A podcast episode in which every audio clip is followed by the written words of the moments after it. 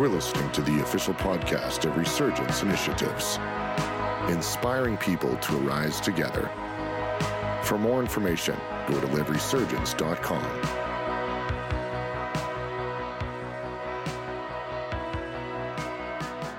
Tonight, we are honored to have a dear friend of mine, uh, one of my closest friends for many years of 22 years, 23 years.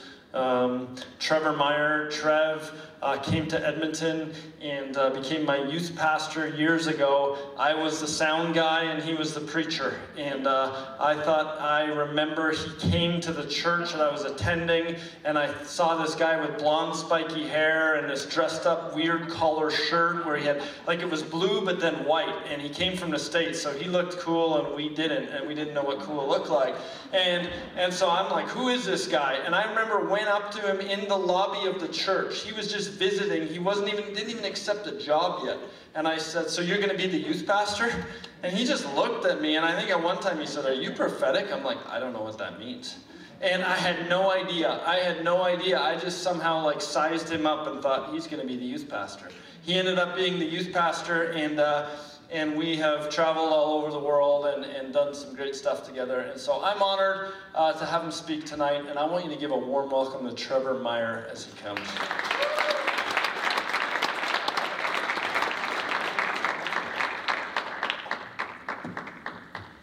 Thanks, Travi. Blonde, spiky hair, huh? the spikes are just a little shorter now, that's all. Yeah, yeah, I know that's crazy. I don't feel I don't feel that old, Travi. I don't know how old you feel, but I just don't feel that. It was 22 years ago. That's a long time ago, isn't it? Frosted tips, yeah, you got it. I used to spend tons of money on my hair. It was like such a waste. so one day they just said, we're checking out. So I did, so I, so I shaved my head. After we left, um, I'm going to remove these. I'm not going to preach these songs tonight. Um, so I, yeah, so I, I woke up one morning. I thought, okay, it's done. We're just taking her down to the wood. Because I had a cul-de-sac going. Do you know what a cul-de-sac is? You know when you drive in and there's a cul-de-sac? It's like that. I had one right here. and so I, so then I shaved it off. And if you're, if you live life in the kingdom and you believe that, if you're any, any, you have any bit of prophetic bent to your life at all, sometimes you find that just everything seems prophetic. How many of you know what I'm talking about? Yeah. See that? When you're driving down the road, you're praying about something, someone drives in front of you and their license plate is personalized and it says the word that you're just praying. Have you ever had that happen before? No? Okay, well, anyway. Um, one time we were driving along and we were just praying about some finances, and uh, this car pulled in front and it says Jehovah Jireh on, on the license plate. So that kind of stuff I'm talking about. Anyway, so I woke up one morning. It would have been 2005 maybe, or five or six, something like that. Uh, and I thought, oh, I'm just going to get a razor and I'm going to take it down to the woods. So I just took a razor and did that. And uh, the next morning I got up and in the newspaper, in the entertainment section, there's a big statement that says, bald is sexy. a picture of Bruce Willis. So I thought that was pretty cool. And the our oldest, I think it was our oldest, Janelle. Uh, she she I, I, don't know it was Janelle or Sarah, which, whatever, one of the kids anyway, looked at me and burst into tears. so, all right. Well, this is going to be interesting tonight. I'm honored to be here. Uh, appreciate uh, um, being able to come out. I'm on holidays right now, and uh, so I didn't have a lot of time to really, you know, lock in and really pray about stuff, but I, I do believe the Lord wants to speak to us. So what happened was I was praying about resurgence tonight, um, and I said, Lord, I don't have a lot of time to really prepare and take like an allotted amount of time away to prepare, but I know you're outside of time and space, so you can do anything in a moment. And I do believe, I believe in preparation and study the word and all that kind of stuff. A lot of times I'll take hours and hours. A lot of times messages develop over weeks and sometimes even years. But um, anyway, so what happened was I had uh, two, well, I had one dream several months ago, and I felt that it was for resurgence, it was a part of it. And then when Travis asked if I'd speak, I said, Yeah, I can speak, that'd be great. And um, so last week, I don't know when you asked me, Travi, but anyway, shortly thereafter, um, I had a dream. And in the dream, I was preaching here at Resurgence in this room. It's kind of fun. I knew we were going to be in this room anyway because it was booked and everything else. Not that prophetic. and uh, in the dream, so that I woke up, uh, and I've learned this, and if, you, if you're um, at all, you want to hear God speak, you need to start honoring when God speaks, and that would be things like writing down what He speaks. I've been through a lot of dreams where I'll have a dream and I'll, I'll think, man, this is the Lord speaking. Like in the dream, I'm like, this is the Lord. I know it's the Lord. And then I'll, I'll know in my knower, you should write this down or you should record it. And then I'm like, yeah, I'll do it in the morning when I wake up. I'll just, you know, and then I'm like, fuzz in my mouth. I'll like, um, what was, what was he saying again? What was he saying? And I'll forget. So one of the things that one of the fathers faith in my life said to me, he said, you need to honor your dreams by writing them down or recording them. A lot of people pray, Lord, give us dreams, give us vision, give us whatever, we want to hear your voice. But then when he starts speaking, you don't honor it by writing it down and recording it. And oftentimes, the opportunity of a lifetime needs to be seized in the lifetime of the opportunity. So I wrote down, so um, two times then it happened this last week. I was dreaming about this right here, right now. So in my, I'm just going to preach from a dream. the only thing is, it was only like four or five words, so. so we'll see where that goes, right? Might be quick. Thank you, Holy Spirit. Yeah. So what happened was, um, first of all, before Resurgence, before we were um, scheduled to be here at Resurgence tonight, can I walk around a little bit, or is this camera, am I to text some mean messages, put them on the Facebook thing if you can't see where we are, just see some, can you see me over here? Okay, all right, no. Anyway, all right.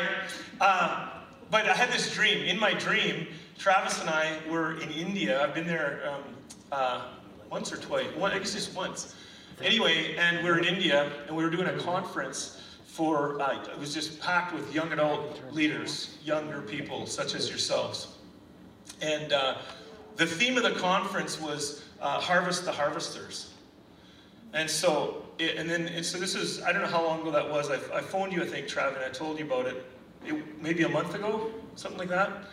Um, and then I emailed my friend in, in um, India, told him about it, and but with this whole COVID thing that's going on, it's kind of hard to, if you want to travel outside the country, you know how it goes, you got to isolate for 14 days afterward and all that stuff. So suddenly a two week trip turns into like, if you got to isolate before you get, you're looking at like a month and a half kind of thing, right? So that's not really ideal, less than ideal. And Anyway, so the, but he, that was it. We, there, were a, was a room full of people, and the Lord was saying the name of the thing was Harvest the Harvesters. And I felt in my heart that there's a season of harvest that we're coming into. It's it is upon us, but you need to be awake to it to experience it. And and um, so God is awakening hearts of people to be able to discern times and seasons. You mentioned that with the sons of Issachar.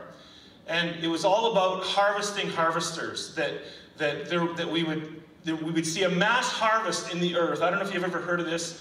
There are many prophecies about the billion soul harvest. I don't know, has anyone ever heard of that? Anyone not heard of the billion soul harvest? Give me a wave if you've not heard of it. Okay, beautiful. This will be good then. So, anyway, so there, were there was, and then, and then as I was praying about coming out here and, and, and um, preaching here tonight, there were three words that the Lord put in my heart um, in this dream when I was preaching, and I just wrote them down on my phone. Uh, and if you're taking notes tonight, there are three words you can write down, and then you can kind of ask Holy Spirit to dis- develop that in your own heart. The first word was desire, and it was about harvest. If you're going to experience something, there's got to be a desire for the very thing you're longing to experience. Okay? There's the fire of desire that has to be inside of all of us to step into the now season of God for that very thing. If you don't have a desire for it, chances are you're going to go around the mountain a few more times before you're going to experience it. Delight yourself in the Lord, and He will give you the desires of your heart. So, in fact, that even takes it a step farther. If I delight myself in the Lord, He'll give me what my heart desires because what happens is, as I align my life with His life, and we have this this synergy happening, what happens is he puts his desires in my heart that I think are my desires, and they are, but he put them there in the first place. So that's why he's saying, I'll do the, I'll give you the desires of your heart. Some of you are just not living in for fruitfulness or fulfillment because your desire is off, uh, out of calibration with what his desire is. And so that's that first one is desire. The second one was this discipline. And I'm like, oh, okay. Discipline. Uh, discipline, speaking of the strategy for it. So, harvest, we're talking about harvest. There's got to be a desire for harvest, there's got to be the discipline for harvest. In other words, not just arbitrarily going through life hoping that you just stumble into the blessing or stumble upon something, but there's a discipline, there's a strategy that also comes from the Lord so that you could live a life of harvest. Okay? And then the, then the last one was dedication. Uh, three D's triple D. And it was dedication. It's that stick to itiveness that says, I'm, I'm gonna, I'm dedicated to this. I'm not gonna give up. I'm not gonna, what does it say in Galatians? It says, do not grow weary in well doing, for in due time or due season, some translations say, due season, you'll reap a harvest if you faint not.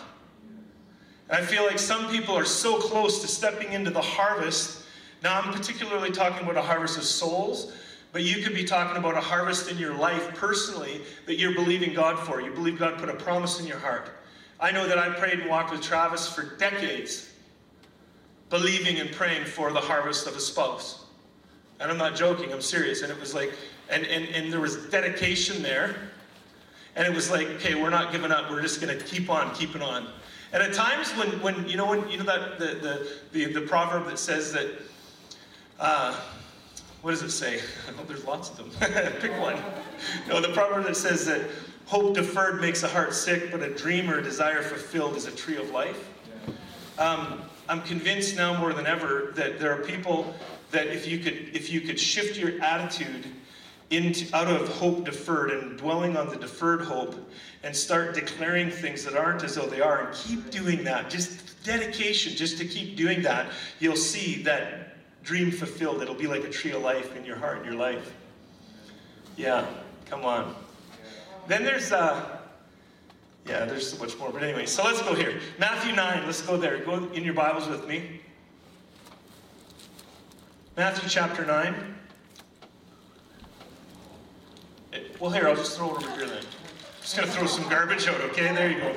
We'll get that later. All right, Matthew chapter 9 verses 35 to 38 jesus said this. It says he was going it says he was going through all the cities and villages teaching in their synagogues proclaiming the gospel of the kingdom and healing every kind of disease and every kind of sickness. Verse 36 seeing the people he felt compassion for them because they were distressed and dispirited like sheep without a shepherd. In verse uh, 37 then he said to his disciples the harvest is plentiful but the workers are few. Okay? Now uh, therefore beseech the lord the Lord of the harvest, to send out workers into his harvest. Okay, so notice that this issue here that Jesus is saying, a lot of people think we need to raise up more harvesters, we need to raise up more harvesters.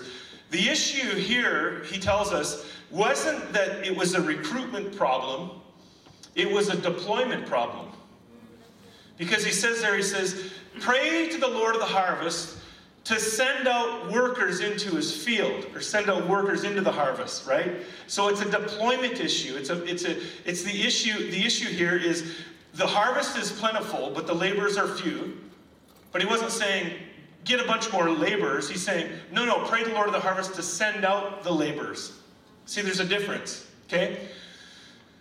And then in john 4 it says this john 4 34 and 35 Jesus said to them, My food is to do the will of him who sent me and accomplish his work. Do you not say there are yet four months, and then comes the harvest? Behold, I say to you, lift up your eyes and look to the fields, for they are white for the harvest. So this is happening back in Jesus' day. So how much more white would harvest fields be than now, if you think about it? But I don't even really fo- want to focus on that. I, am here to tell you tonight, and I'm here to, what I believe, if, if, if, I, if I do what I feel Holy Spirit wants me to do tonight, God is going to awaken in your heart a desire to be a harvester. it's going to be to, to, to see harvest in, in the dreams that He's put in desires He's put in your heart, but also, even more so, for the harvest, for, for people to cross over from the kingdom of darkness into the kingdom of light. Yeah.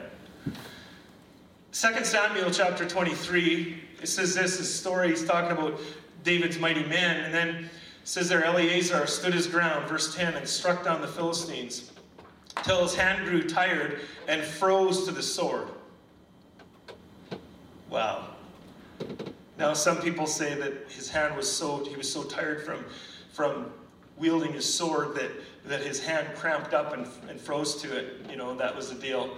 But, but the deal was, for, for, for in, my, in my head, I'm thinking it was a supernatural thing. I think that God supernaturally fused his sword and he hung onto his sword so that he could, he could defeat the enemy. I think it was a supernatural thing, but you can take it or leave it. It's interesting though, if you want to reap harvest, you're going to have to you're going to have to cling and cleave to the word of the Lord. The sword of the Lord.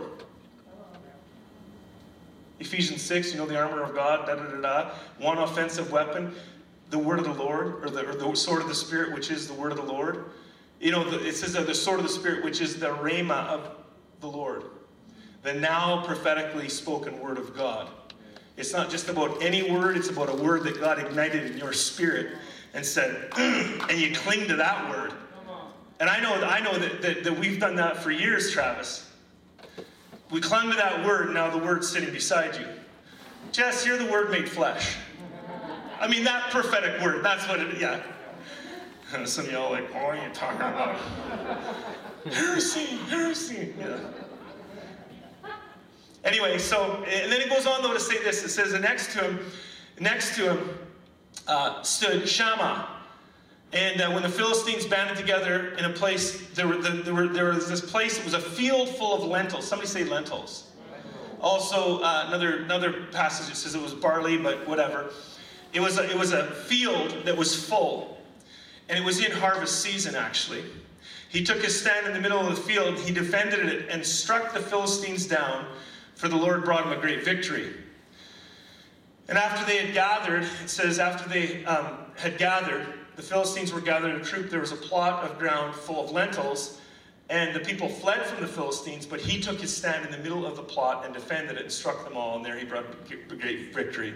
It's interesting that this field, this, this field of lentils that Shammah stood to defend against the enemy and kill the enemy, it was the same field that you read about in Judges where Samson defeated a thousand Philistines with the jawbone of an ass. It was the same field, historians tell us, the same area where David defeated Goliath.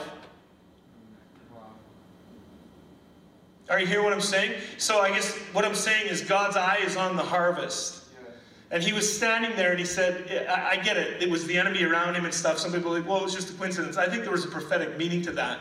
And he's saying, God's saying, this actually, this particular plot of ground has some meaning to me right here. And it happened before, it'll happen again. Defeated Goliath, defeated, you know, Samson with the jawbone. Now you here with the with the sword, Shammah and the spear. He, they're defending the harvest. And God wants to put a fighting spirit, a tenacious spirit inside of us, so that we say, I'm going to fight for the harvest in my life. I will fight for what I feel God's promised me. It'll be personal, but it'll also be corporate. And I really, really, really want to want to just emphasize tonight the fact that God wants to bring a harvest through resurgence. He does. I know it's about the, the whole ministry. I know a lot of times um, we're not, you know, we, we're not doing mass crusades in Edmonton where we're seeing, you know, thousands of people get saved. And I'm not saying that, you know, that's going to happen or not going to happen. But God wants to put the spirit of the evangelist inside of each one of us. Stop giving this lame excuse saying, well, I'm not an evangelist. I'm not. All right. So his eyes on the harvest. Okay. Um, here's, a, here's just some thoughts on this, con- on this concept. Um, harvest is always a consequence of sowing. Harvest is a consequence. It's, it, it's a it's a byproduct of something that had happened before. And um, I just felt the Lord say, so be careful what you sow. the seed you sow, another, another principle of harvest is that the seed that you sow is not the same gain that you'll reap. That's right. That's a fun thing, isn't it? But it goes for good and bad, isn't it, right? What I'm sowing in my life, if I'm sowing good seed, if I'm sowing declaration prayer that is believing for something that I feel promised, or am I sowing doubt and unbelief and all this kind of stuff? See, whatever you sow, whatever you put out there, you're going to reap a harvest on that greater than what you even sowed. Wow. Here's a thought. I'm living in a time and a season right now that I have the benefit of reaping harvest of prayers prayed 300 years ago. If I could learn to discern the time and the season and step in and step up and say, Yeah, I'm going to go for it. I actually, I'm walking in the blessing of Hebrews chapter 11, all those that went before us.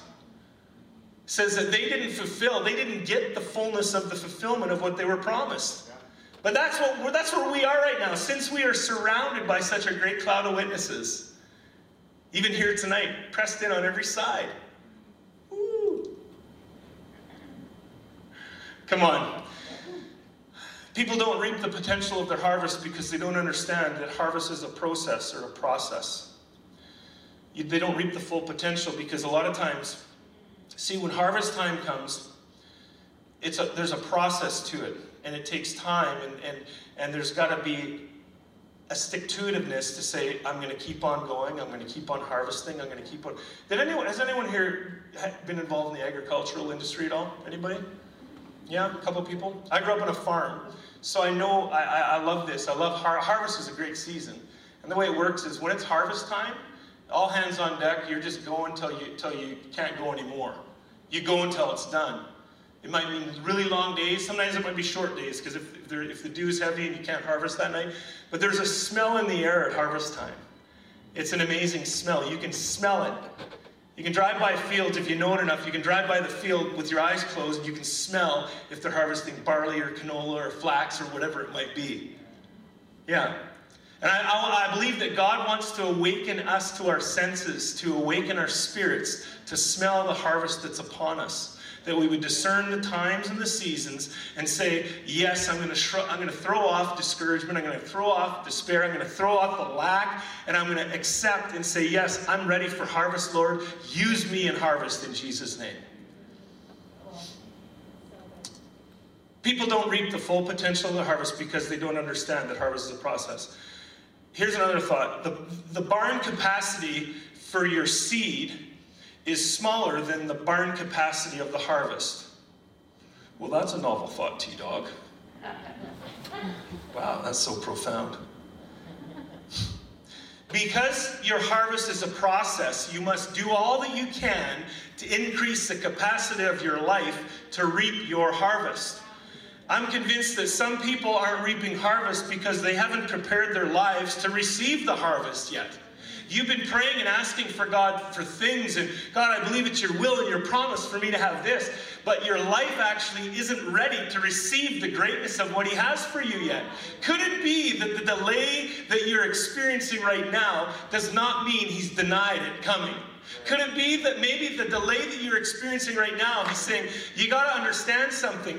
I'm processing something in you. Your life right now can't contain the promise fulfilled. So why don't you focus on preparing yourself now for the harvest that I have for you? Oh, it's never going to happen. I just can't believe it myself. It's not going to happen. I mean, I've seen other people get breakthrough. They always get breakthrough. I never get breakthrough. Stop grumbling and complaining. I'm smiling so you don't think I'm mad at you. I'm not mad at you. Sometimes I'd like to lay hands on some people and just slap the silly out of them, you know, the stupid out of them. Like, Listen to what you're saying.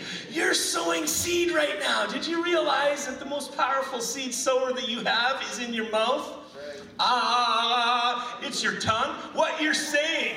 You're sowing all the time. All the time. Hmm. Your mindset and your thoughts, the thoughts of your hearts, are the dimensions of your barn. Hmm. Proverbs 4:23 says, Keep your heart with all diligence, for out of it spring the issues of life. Another word for issues is our dimensions. Above all, guard your heart. Above all, keep your heart. Keep your heart right. In the middle of discouragement, keep your heart sweet. Stay sweet because out of it flow the issues or the dimensions of your life. So, judging on how, how your heart's doing, your heart checkup right now will also determine the size of the barn for your harvest, the capacity for you to receive what God has for you. Whew. Some people in churches are always talking about sowing but little about reaping because they haven't grown, developed, or expanded or extended the barn of their mindset to receive the concept that they can reap. This is a word for resurgence, Isaiah 54, 2 to 3. Enlarge your house, build an addition, spread out your home, for soon you will be bursting at the seams. Amen. I don't need to say, Thus saith the Lord. He did say it right there. It's legal, it's, it's in the word. So, this first principle then is just that harvest is a consequence. Well, we're always going to reap what we sow. Um, when it comes time to reaping, though, once harvest is upon us, we start reaping, it's too late to build the extensions. So I think it would behoove us now to pray and ask the Lord personally, Lord, how, where in my life do you need me to expand, to grow, to be able to receive what you want to release in my life? And then also in the terms of harvest outward. So this is kind of twofold. You see, it's, it's also it's for me personally, but it's also for you know us corporately as well as resurgence, being here in, in, in Alberta's capital. Okay? All right. Now go with me to Luke chapter 5. You guys okay? Luke chapter 5. This is a cool story. And um, in Luke chapter 5, now it occurred right at the top of the chapter. Well, it occurred while the people were um, pressed upon Jesus to hear the message of God, he was standing by, by the Sea of Galilee. And when he saw two boats drawn up in the lake, the fishermen had gone down from them, um, but the fishermen had gone down from them and they were washing their nets. And getting into one of the boats that belonged to Simon Peter, he requested to be drawn away a distance from the shore, and he sat down and continued to teach the crowd of people from the boat. And when he stopped speaking, he said to Simon Peter, Put out your nets into the deep and lower your nets for a haul. Simon Peter said, Master, we toiled all night, exhaustingly, and we've caught nothing in our nets. But now, on the ground of your word, somebody say word, I will lower the nets again. See, they were already they were already wrapping it up, washing their nets. It's a big job, and so now they're they're. It's like seriously, I'm going to have to do this again now. Okay, you know what? At your word, I will. I think Peter was doing here what Eliezer did in, in Samuel. He was clinging, clinging to a word. He said, Okay, I'm going to use this word. I'm going to take your word. Here we go. Let's go. And so he says that at your word. So they did it. It says there in verse 9, and when they had done this, they caught a great number of fish, and their nets were at the point of breaking. What does your translation say there in that verse? What does it say? Their nets began to tear. Yeah, the nets began to tear, the nets began to break. Okay? So they're, going out doing what they're doing. What they're harvesting fish. That's their livelihood. They're doing that, and they're not receiving, they're not receiving or reaping a harvest. Jesus comes along and says, okay, a little deeper.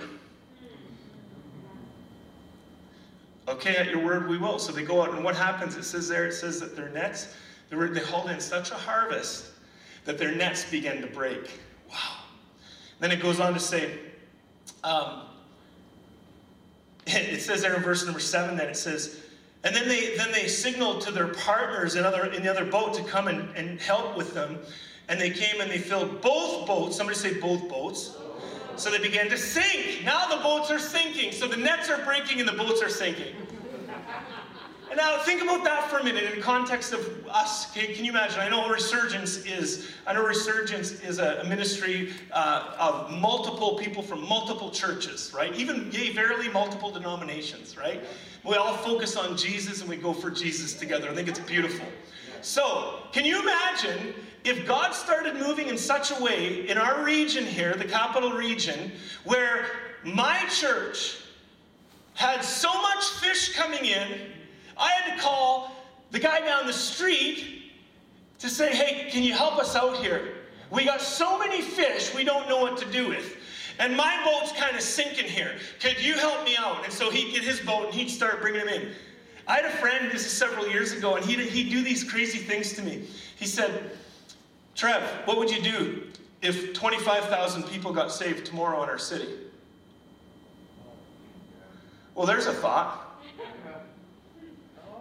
Think about that for a minute. We, we talk about harvest, we pray for revival, revival, all this kind of stuff. God bless it all. Are we prepared for what God wants to do? Is my lifestyle, my current lifestyle, prepared for the harvest that God wants to bring me? And so they're at this point here where their boats are sinking and their nets are breaking. Now go with me to a very similar story, but it's a completely different story. Let's go to John 21. In John 21, now Jesus, this is post resurrection. And uh, Jesus is there, and he's, he's, he's sitting out on the beach. And uh, let's back up the bus and see where we want to start this off. Oh, let's go to verse 3. Simon Peter said to him, I'm going fishing. And they said, Okay, we're coming with you. So they went down and got in the boat. And throughout that night, they caught nothing. Morning had already been breaking when Jesus came to the beach and stood there. However, the disciples did not know it was Jesus. For Jesus said to them, Boys, children, do you have any meat? Uh, you don't have any meat with you, do you? In other words, you've caught nothing, you know? And they said, No. Like, what? Who's this clown that's rubbing it in like that? Like, seriously. Like, we're professional fishermen, and he's just digging us here, you know? But they don't know it's Jesus, right? And then, and then he goes on and he says, um, and he said to them, Cast the net on the right side of the boat, and you're going to find some. So they cast the net, and they were not able to haul it in because it was such a big mon- uh, mass or quantity of fish. Then this is funny. You guys, I love this kind of stuff. It's pretty funny. I'm going to get under the light here because I don't have my glasses on. get a better light. Oh, there we go. Wow. Now it's like glowing. Okay, here we go. I just think this is really funny. It says, Then the disciple whom Jesus loved said to Peter, Don't you find that funny? Who's writing the book? John is. He's like, this guy, the, the disciple that Jesus loved. That's me. Yeah. Said to Peter, that's you. Yeah. I think it's so funny. who loves, who loves, uh, you know, who, who does Jesus love the most? Well, it's this guy right here, right? You know. Anyway, so I just think it's beautiful literature. Okay. and then the, then so then John says to Peter, "It's the Lord." And Simon Peter, hearing him say that it was the Lord, pulled up his upper garment, his fisherman's coat, for he was stripped for work, and he sprang into the sea. Without hesitation, he just jumped out and ran to Jesus. Isn't that cool? And then it says the other disciples came in in their small boat. They weren't far from shore, only 100 yards away, dragging the net full of fish. When they got on land, they saw the fire, the coals, and there was fish lying on it, cooking, and bread. And Jesus said to them, Bring some of the fish which you've just caught. Simon Peter went aboard and hauled the, the net to land, full of large fish, 153 of them. That wild? 100, like, why did they put that number in there? I don't know. I did think it was kind of cool. 1 plus 5 plus 3 is 9. 9 being a number of Holy Spirit. I think it's kind of neat, but you can take it or leave it. Anyway, comes in there and he says, it pulls him, pulls him in. And it says, what does it say then in verse, the last part of verse 11? Somebody read this to me. That would be one of you guys. The one that Jesus loves the most. what does it say? It says, okay, yeah, it says 153, verse 11, 153 of them, of full fit, large fish, 153 of them. There were so many of them. Whoa! Yet the net was not broken. So now, so that tells me something happened. See, anytime Jesus does a miracle in your life, I personally believe it's, it's to teach us and to grow us and develop us. So that when I experience a breakthrough in my life, then I'm going to be like, whoa, okay, Jesus did that in my life. So now what I'm going to do is I'm going to build on the foundation of the very thing that Jesus did that I was believing for, so that the next time something comes along, I'm going to be able to step right into it and not experience any loss or lack. Are you hearing what I'm saying? So in, in, in Luke chapter 5, their nets are breaking, their boats are sinking, but they clued into the fact that if they stick to Jesus' word, and do what he says, it's always going to be bigger and better than I thought it could be. So, what did they do? They prepared from Luke chapter 5 to John chapter 21. There was preparation that took place so that when it happened again, if it happened again, I'm not going to be sitting here waiting for this harvest to take place. My barn's going to be ready. I just have a question for you this evening. Is your barn ready for what Jesus wants to do in your life? Is your barn ready? Is your life ready for the harvest that Jesus wants to bring into your life? Let's just think about, let Holy Spirit just speak to our hearts right now. Where in my life right now do I need to adjust some things to make room for you to move? He doesn't want to just rearrange the furniture in your life. He wants to kick down some walls. He wants to, he wants to break some things out. He wants to, like, full on renovation. It was funny, I was speaking one time at this, this place as a Mennonite church. This is really funny. It was, it's the oldest Mennonite Brethren church in Canada. And they asked me to come preach there, and I was preaching there. And in the message, I got a little excited and I just started speaking in tongues. and, and they, one of the elders came up to me after and said, Do You realize uh, you're the first person in the history of this church, it was over 100 years old, that's spoken in tongues in the pulpit. And I'm like, Oh, okay, well, perfect. but it was interesting. Um, there was a couple there, and I saw this couple, and I prophesied over them from the platform. And I, I wasn't even talking about this kind of stuff, but I, I said, You've prepared your lives for what God wants to do. In fact, I would even encourage you to build onto your house because of what God wants to do, like physically build an addition. And this, this lady, she's hitting her husband, they're kind of laughing and carrying on and stuff. And they're in the middle of this massive renovation on their house to expand it because of what they felt God wanted to do, bringing people in and caring for people and all this kind of stuff. Really cool, eh? So, so, but, uh, but, but what is your life right now? My life right now. Am I ready for what God wants to do? How God wants to move my life? Because once you see, when you live ready, you don't have to get ready. Because when harvest is upon us, you need to be ready. Farmers don't prepare for the harvest the week before the, the grain starts turning so they can get out in the harvest. They're, they're preparing way back in the summertime. Seed goes in the ground, start making preparations for harvest. What if we lived our lives like that in the kingdom? What if we actually lived our lives like that? And I, am here tonight to call you, to, to, to tell you that, that, that, there's a harvest upon us. Yes. It's already, it's been upon us, but it's upon us. And it's coming upon us. Okay? It was, it is, and it will be. Kind of the nature of God, yeah? If you knew what God wanted to do in your life, you'd prepare for it. Do you have a big enough boat for what God's about to do? See, a lot of people say, well, I'm just going to have faith for that. I'm going to have faith, you know, when it happens, I'll be ready because I have faith for it. Faith always prepares. Just read your Bible, okay? Jesus' first miracle, he's about to he's about to do a miracle, and he says, "Okay, I'm going to need some water pots. Bring me those water pots." So what do they do? They prepare. They go and get the water pots and they bring them to him right now, right? How about this one? Read Hebrews 11, all these men and women of faith. I think it's amazing. Noah builds a boat for a hundred years because of a word that the Lord gave him. You got a harvest coming, Noah. You, this is going to happen, and here's what I'm going to use you. I want you to do this. So he was he was called a man of faith because he prepared for something that he didn't have a concept of what it would look like. They didn't have that kind of stuff happening in the world that day. Rain like that, like seriously boats, rain, what, what? So he goes out and he's amongst the ridicule and amongst the persecution and amongst the naysayers and everybody, everything else, he goes out and he prepares. Faith will always prepare. Oh, I'm believing for something big. Well, show me how you're believing for something big. What are you doing right now to make room for what God has? I'm convinced that many, many times we totally we don't step into the breakthrough, we don't step into the harvest because we're not even ready for it. Jesus is saying, i would love to do this in your life. I'd love to. Why don't you prepare for it? Hmm. All right, let's keep going here. Um, I don't know if I shared this story before when I was here with you guys, but I wanted to bring it in here. Um, my friend in India, Finio, he's a sweet man. Yes, he is.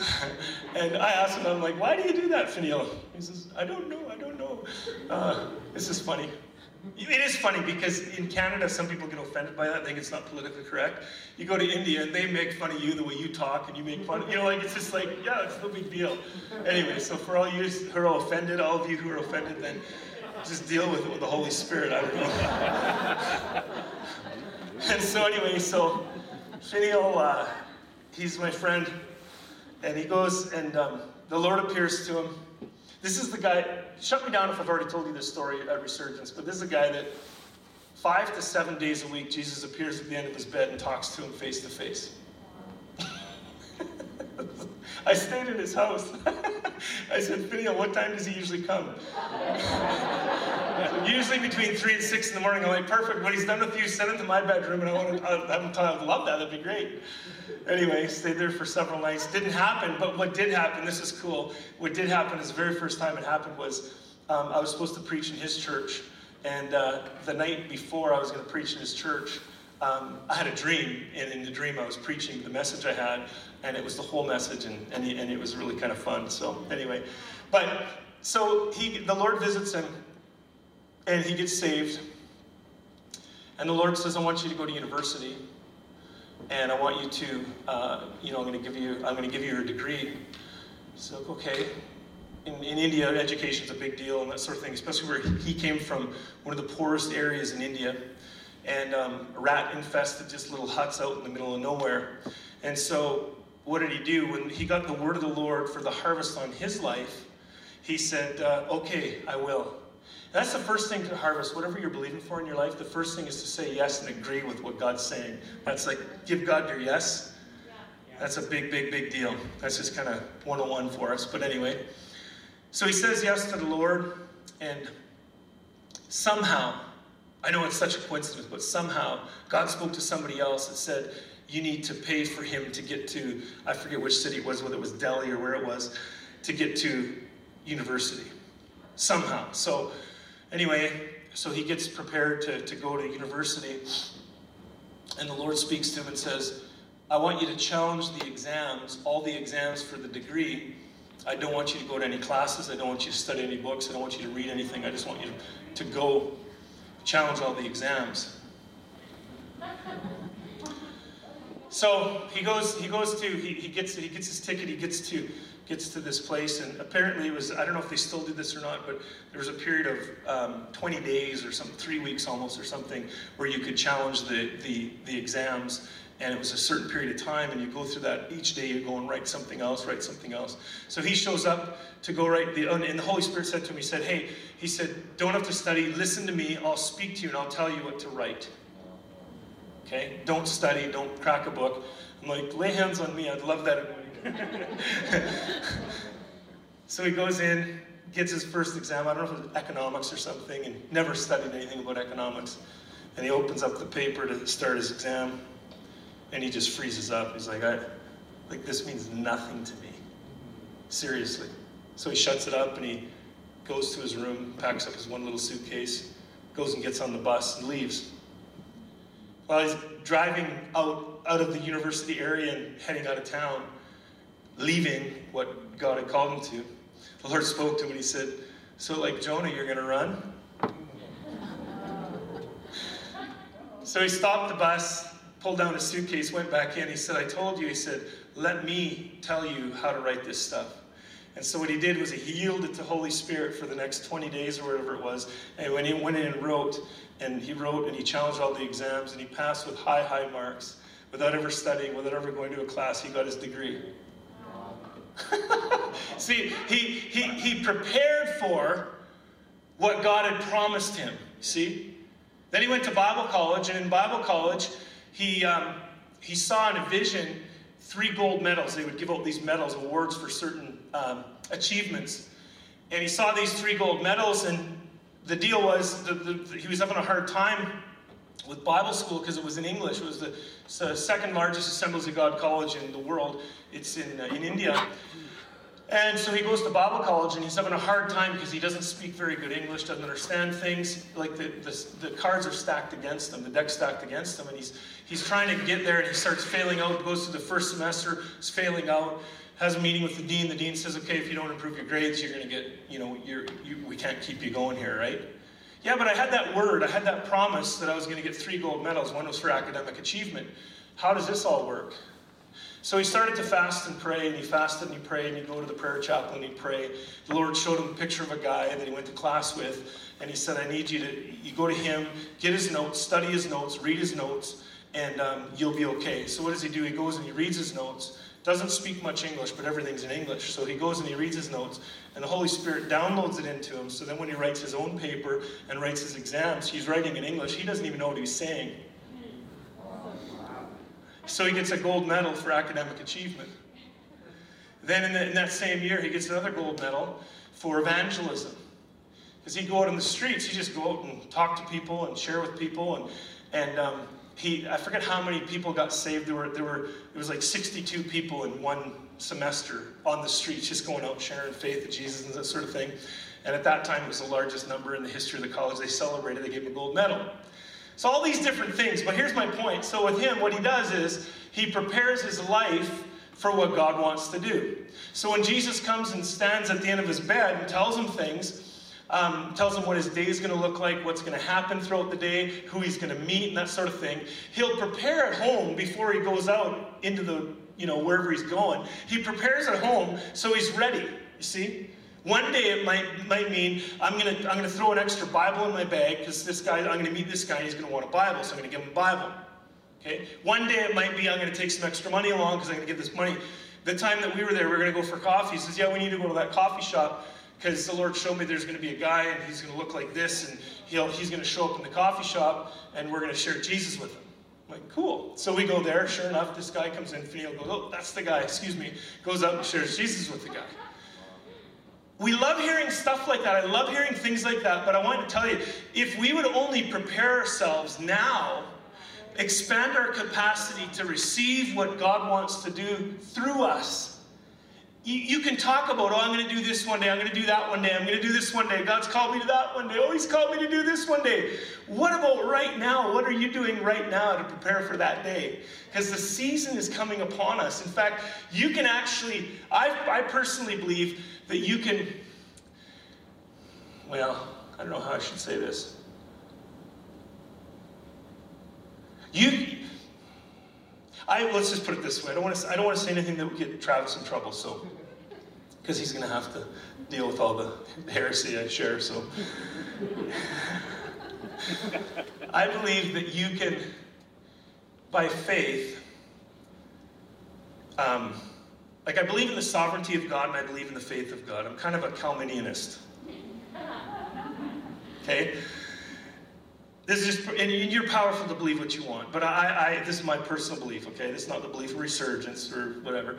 I believe that my response in faith can speed up or slow down sometimes the timeline of the Lord. I just personally believe that, and I, but anyway, we're, we do not need to get into that. See, there, there are two words. There are two words for, for time in Greek. One is chronos or chronos, and one is kairos. And the word chronos means like chronological time, like one, two, three, four, five, six, seven, eight, like that, linear. Kairos means the now appointed time, the due season time. You know, where I read, talked about Galatians, you know, don't grow weary in well doing, for in due season you'll reap a harvest. That's that Kairos moment. And so, what happens in a kairos moment of time with the Lord, what in the natural should take weeks or months or years, happens in a moment. That's right.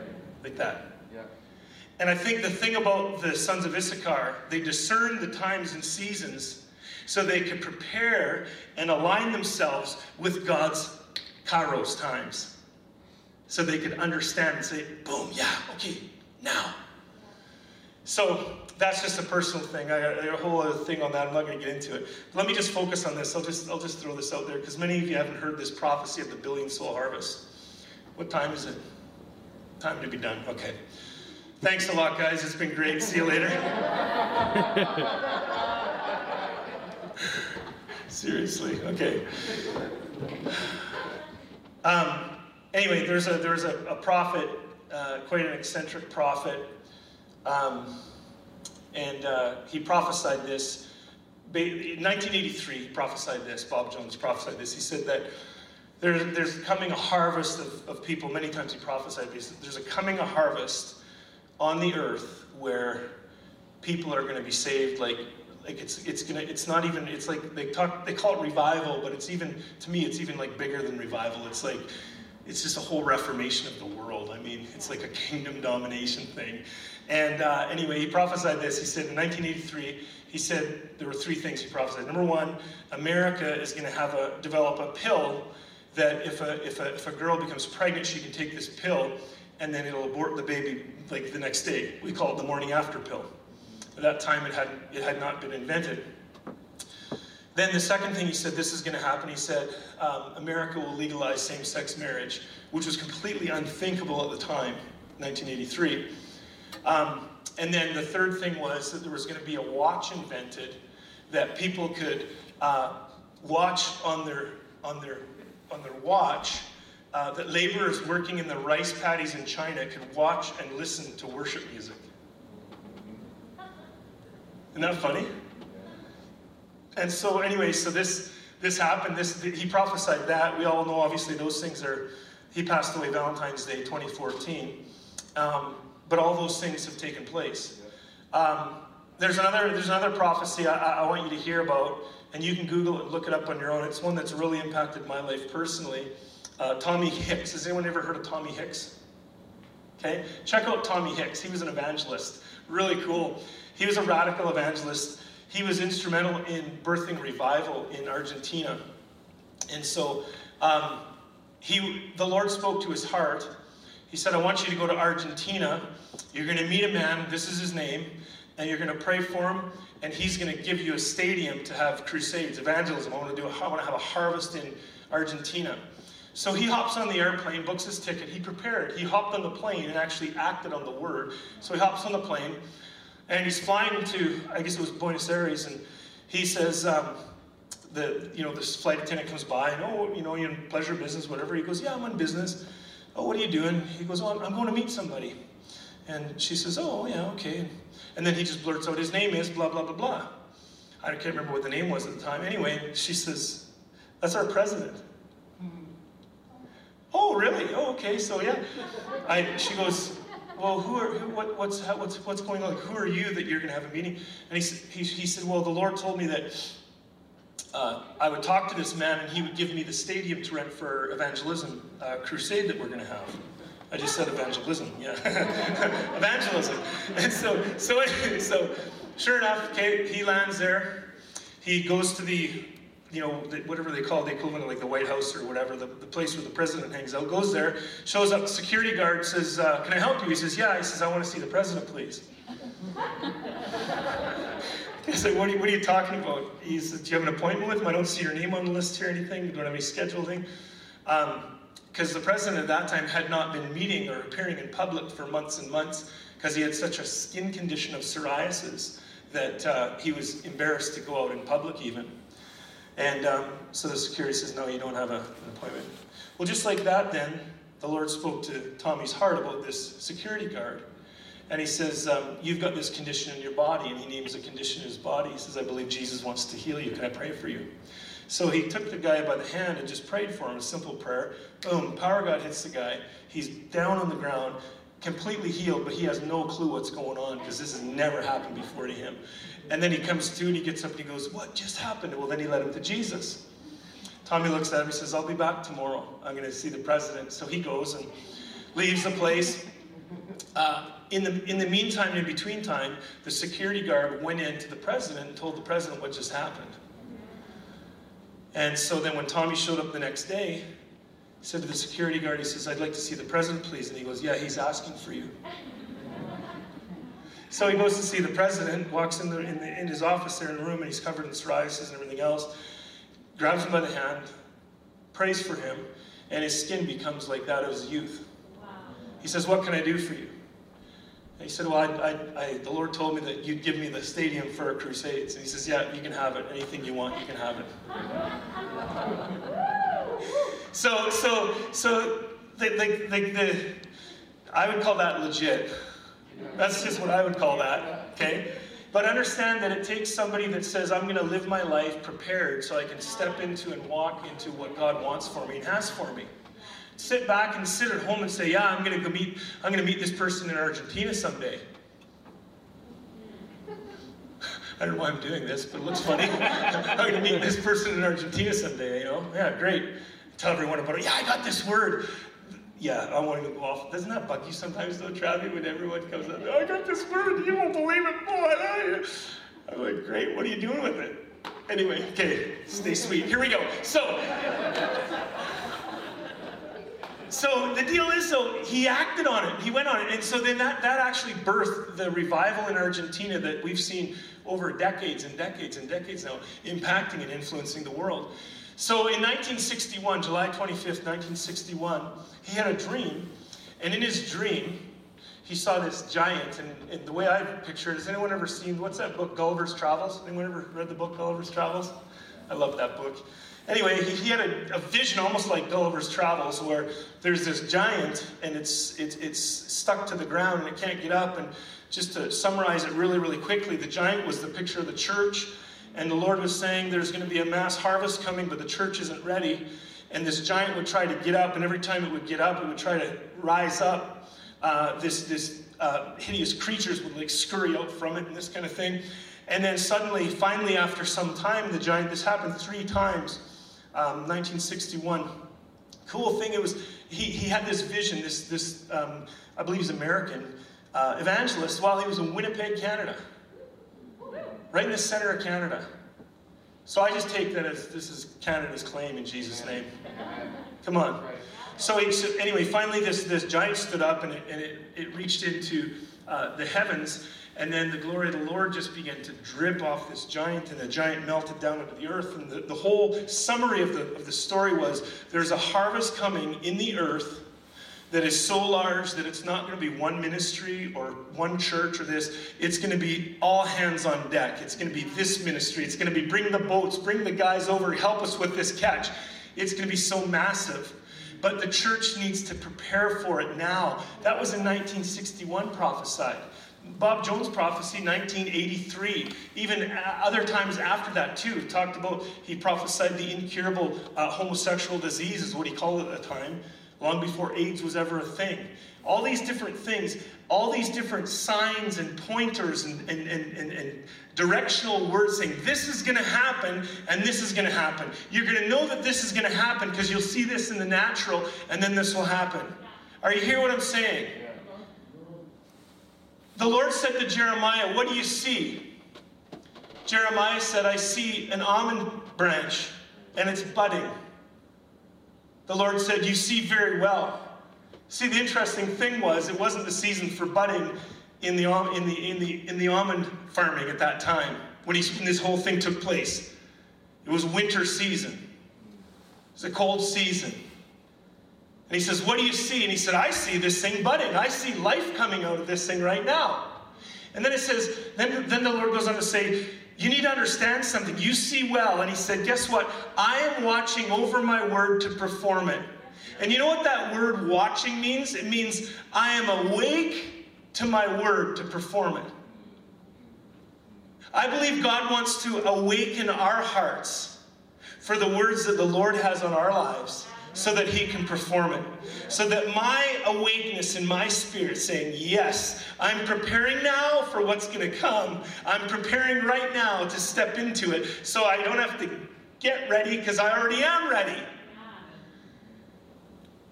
I believe that God's awake over his word over your life. Maybe you're just not awake to it yet.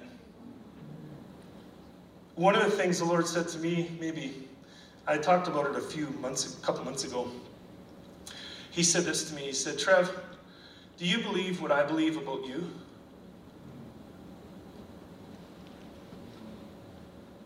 Ask yourself that question as if the Lord's asking it to you right now. Do you believe what God believes about you? I can believe, what was your name again? Kimmy.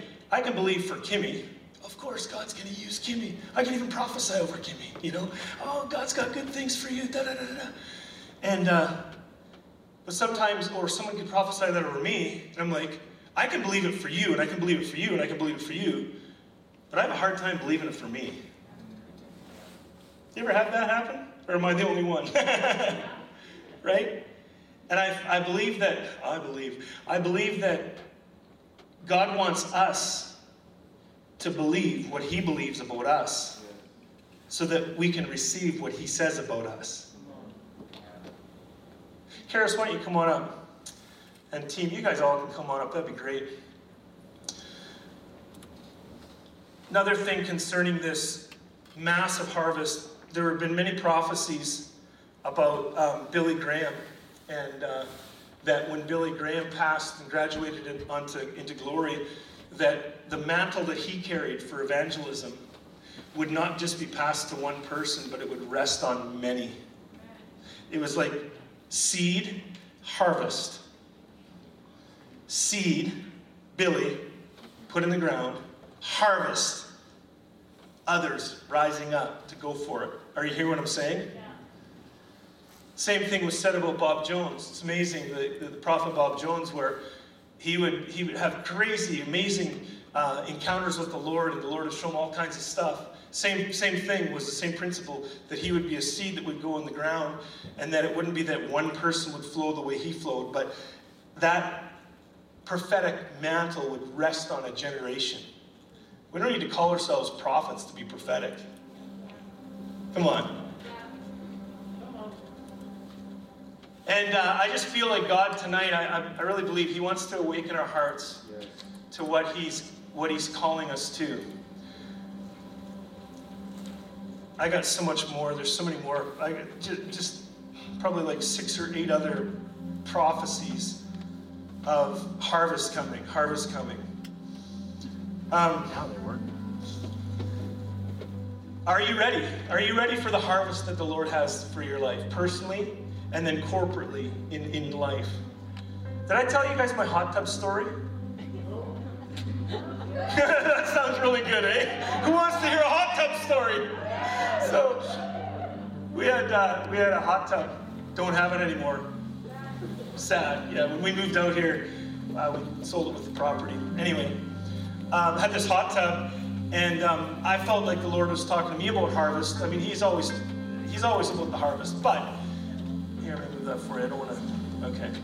He um, I have a hot tub, and my neighbor. I see. You need to understand. How does? Let's just get real practical right now. What does it look like for me personally to prepare for harvest? Okay. How many live in an apartment? Lift your hand. Okay. So to live in an apartment would be to prepare for harvest would be maybe get to know your neighbors.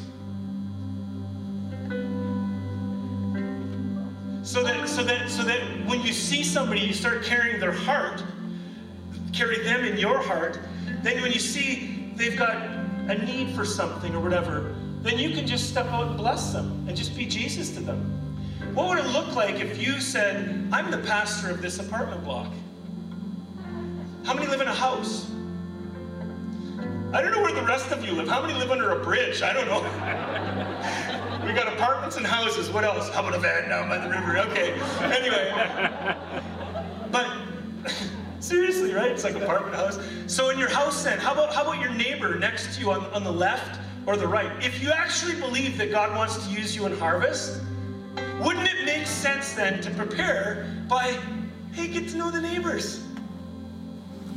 Like they're right there, right? They're like right there. So I, I we're out living on this acreage, and there were two other acreages on our little drive there.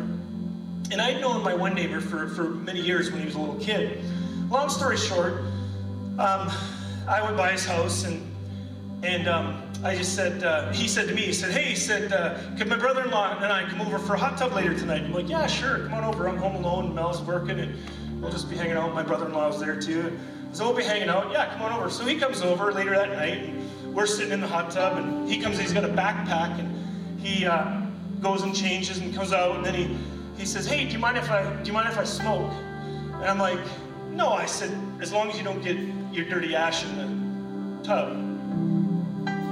That was a joke.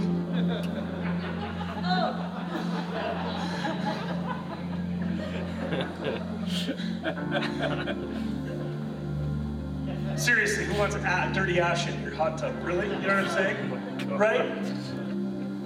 Well, I can. oh, yeah, why not? Do you know how you trap a bear?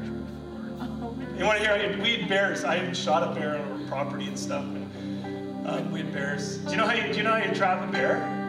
Can I tell you how to trap a bear? Okay, real simple. You can either call the, you know, the CO conservation officer. They'll bring a trap out. It looks like a barrel. Got a gate. Put some rotten meat in. It comes in. The gate closes. They haul it away. It's done. Or, Karis, what you could do to trap a bear is you can dig a hole. I just skid steer, so you dig a hole. It's real easy. It's good. Dig a big hole. Light a fire in the hole. Burn, burn a bunch of wood in the hole. Leave the ash in the hole. Just leave all the ash there. And then, for whatever reason, I think it's because they're so sweet, you take those green, giant green peas and put them around the whole perimeter of the hole, right? So when the bear comes out, those frozen peas, so when the bear comes out to take a pee, you kick him in the ash hole.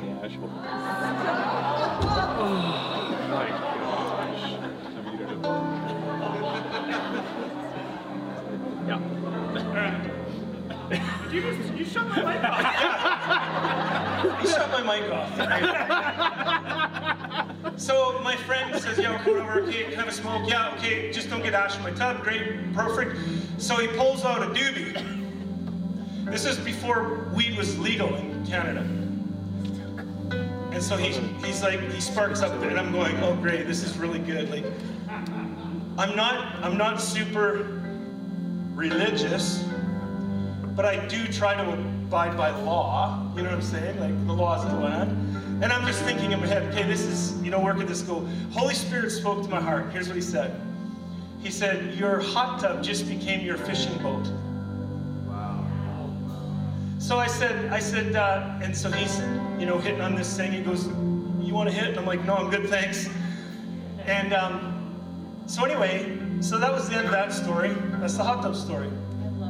However, two weeks later, two weeks later, two weeks later, he uh, he comes by. I'm barbecuing chicken on the barbecue, and he drives in, and he gets out of his truck. And by now, I've sown seed and I've shared things, and I believe that the seed I sow will reap a harvest. You see, and I'm not going to grow weary in well doing, for in due season, due season. It just so happened to be two weeks later was a due season. And he drives up and he, he comes in and he looks at me and he goes, Do you got a second, T Dog? And I said, Yeah, I'm just cooking some chicken. He goes, he goes, and these are the words out of his mouth. This is a pre-believer, not a believer, doesn't have background in lots of Christianese. He says this, he says, I need the power of the Holy Spirit in my life to live the way God wants me to live. All because I let a guy smoke a joint in my hot tub. Could it be that your lifestyle right now looks a lot like what you think God wants it to look like, but is really only a religious form that is keeping the lost away from harvest?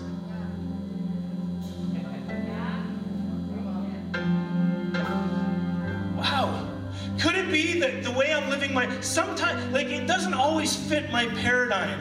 I think that the reason the, the disciples got bigger boats and stronger nets is because they had a paradigm shift. And they said, you know what, we're gonna actually change something in our life, in our lifestyle. I'm gonna prepare for what God wants to do. Now, I'm not saying I don't need to tell you this, but I wanted to tell you this. It's not the same for everything over and over and over again. Are you hearing what I'm saying? The point is, do what Holy Spirit tells you to do in the moment. Don't let your lifestyle of religious tradition stop you from entering into due season with somebody. Okay? Simple obedience. So, Holy Spirit, even now we ask you, what is it that you're calling us to do? How are you, how are you calling me to prepare for what you want to do in my life and harvest. Lord, I'm here to harvest harvesters tonight. Lord, I pray for a deployment of harvesters.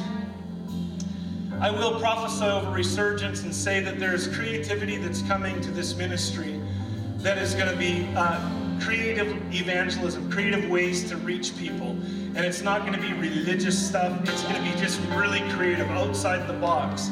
Outside the box. Out the box. Uh, and there's creativity that's that's coming. And so, Father, I thank you for creativity to breathe creative ideas and insight. You're not going to have to rack your brain for the ideas. God's going to drop them in you. He's going to awaken. Actually, they're already inside you. There's seeds inside Travis and the team that God is going to awaken inside. And that seed's going to germinate and sprout out. And you're going to prepare and do what He calls you to do. And you're going to see harvest through it. So there's a, that's a corporate thing. Now, personally, I believe right now, Holy Spirit is just, just awakening harvesters saying, you know what, it's time to wake up. It's time to say yes. It's time to say, I'm going to step into destiny. I'm going to step into what God's called me to.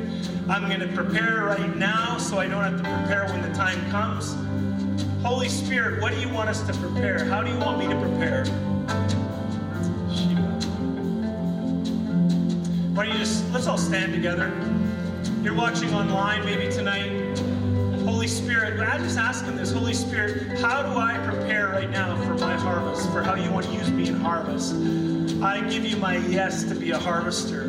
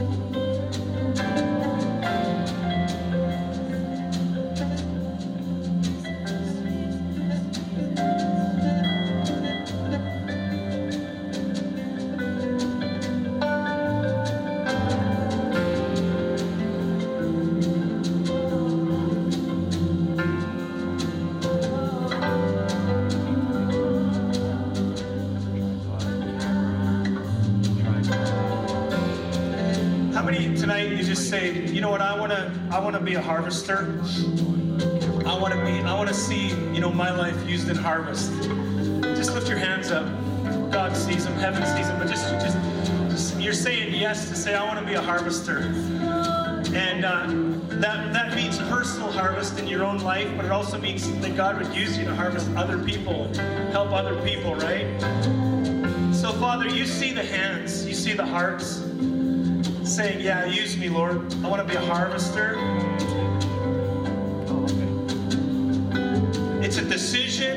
I'm deciding right now.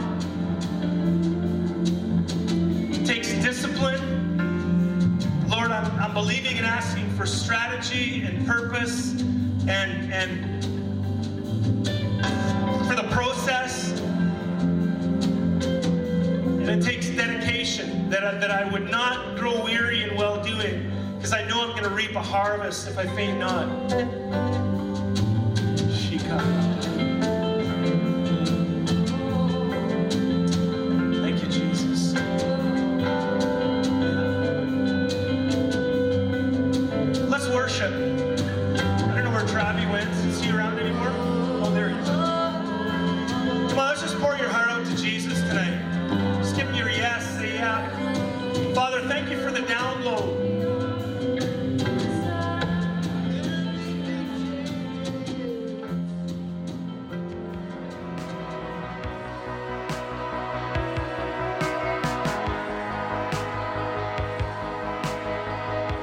Thanks for listening to the official podcast of Resurgence.